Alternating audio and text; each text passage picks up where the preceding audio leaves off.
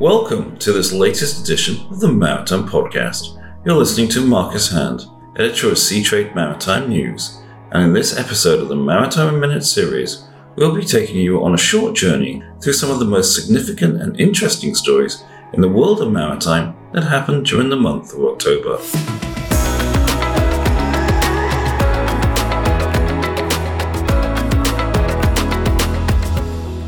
The month of October started with a pipeline spill in San Pedro Bay off Huntington Beach in Southern California. Initially, the spill did not seem to have much to do with shipping, apart from coating the hulls of vessels waiting for weeks in the bay to get into the ports of Los Angeles and Long Beach. However, investigations quickly turned towards container ships waiting in San Pedro Bay having dragged anchor and damaged the pipeline. Initially, a Hapag Lloyd vessel in port was identified, but then eliminated from investigations. And then investigators turned towards analysing marine traffic data from the past year for a potentially much earlier incident, and an MSC vessel was boarded over a possible incident back in January. At the current time, the cause of the spill remains unresolved, but is of great concern to marine insurers over the possible size of claims in the highly litigious US state. Staying with the environment, the COP26 meeting on climate change was less than a month away, and decarbonising shipping was high on the agenda in October. In a proactive move, the International Chamber of Shipping set out an industry led plan to deliver net zero emissions from shipping by 2050. The pathway set out to the International Maritime Organization was considerably ahead of the global shipping regulator's ambition of a 50% reduction in emissions from shipping by 2050 and would require the IMO to move quickly to back funding proposals from the ICS. On a different note, we took a look at talent acquisition in shipping. Stories about recruitment in the industry tend to focus on compensation and availability, or lack thereof, of skilled personnel for certain positions. Sitting down with Clarence Coe, director of Singapore based recruiter Talent Merge, Seatrade Maritime News focused in on the recruitment process and how the company is trying to bring video resumes into shipping via its new app, Vervit. Clarence explains the advantage of using a video resume. So typically on each uh, any job that's being put out, we receive anything from 30 to 200 CVs per job posting. Likewise, any employer that posts out a job, they will receive this number. And from that 30 CVs, if you look at the lower number, they may shortlist six to eight CVs that comes in for online interviews.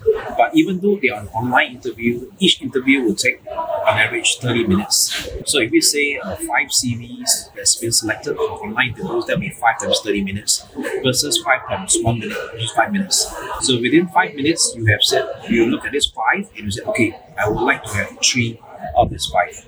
And that will actually streamline your process.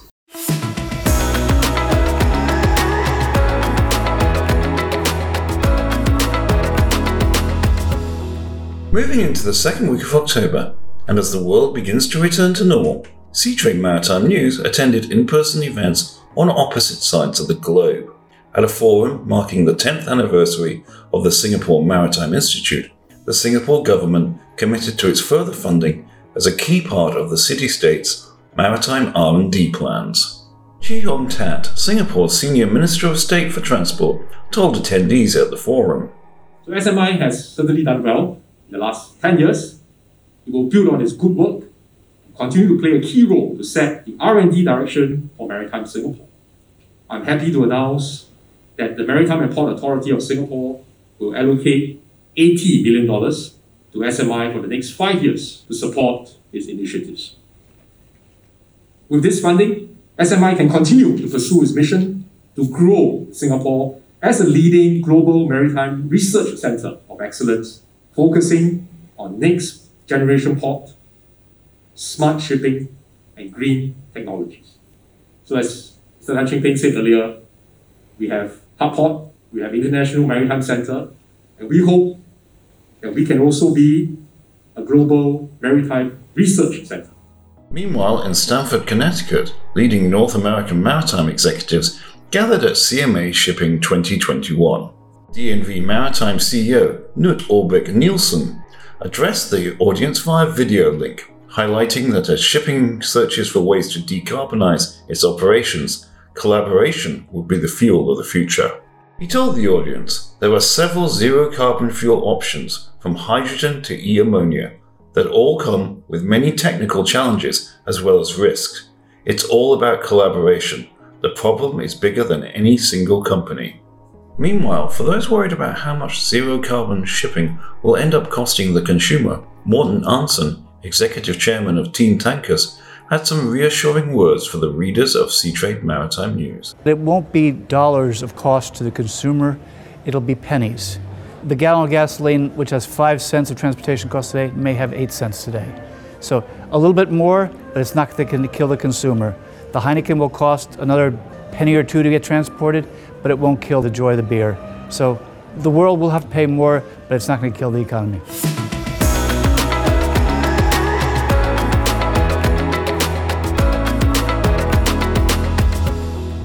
Moving into the third week of October, supply chain congestion was back in the spotlight, with consultants Drewry warning the situation would not return to normal until the end of 2022. Simon Heaney, Drewry's senior manager of container research, said no single part of the supply chain was responsible, and while shipping lines were under review by some regulators, they were not to blame, merely the lucky winners. This luck now translates into Drewry forecasting. Container shipping lines are expected to report an eye-watering $150 billion in earnings before interest and tax in 2021. In a sign that things certainly were not getting any better, the number of container ships waiting in San Pedro Bay to berth at the ports of Los Angeles and Long Beach hit an all-time high of 79 on the 21st of October, according to the Marine Exchange of Southern California.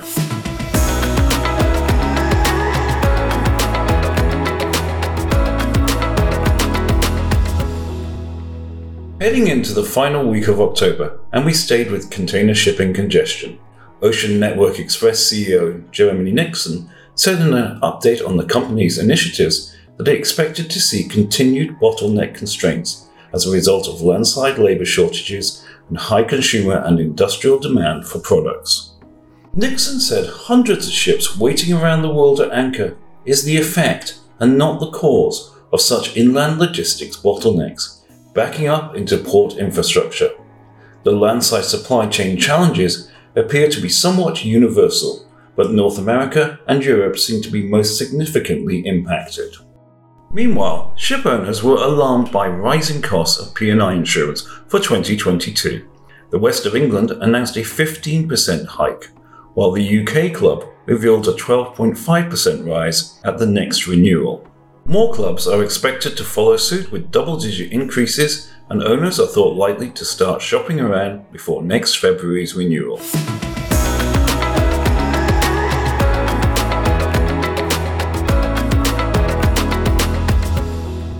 If you've enjoyed this podcast, make sure you never miss an episode of the Maritime Podcast by subscribing on your preferred app. And that's all we have time for on this episode of Maritime in Minutes. To learn more about the stories mentioned in this podcast, visit seatrade-maritime.com and sign up for our newsletter. Thank you for listening.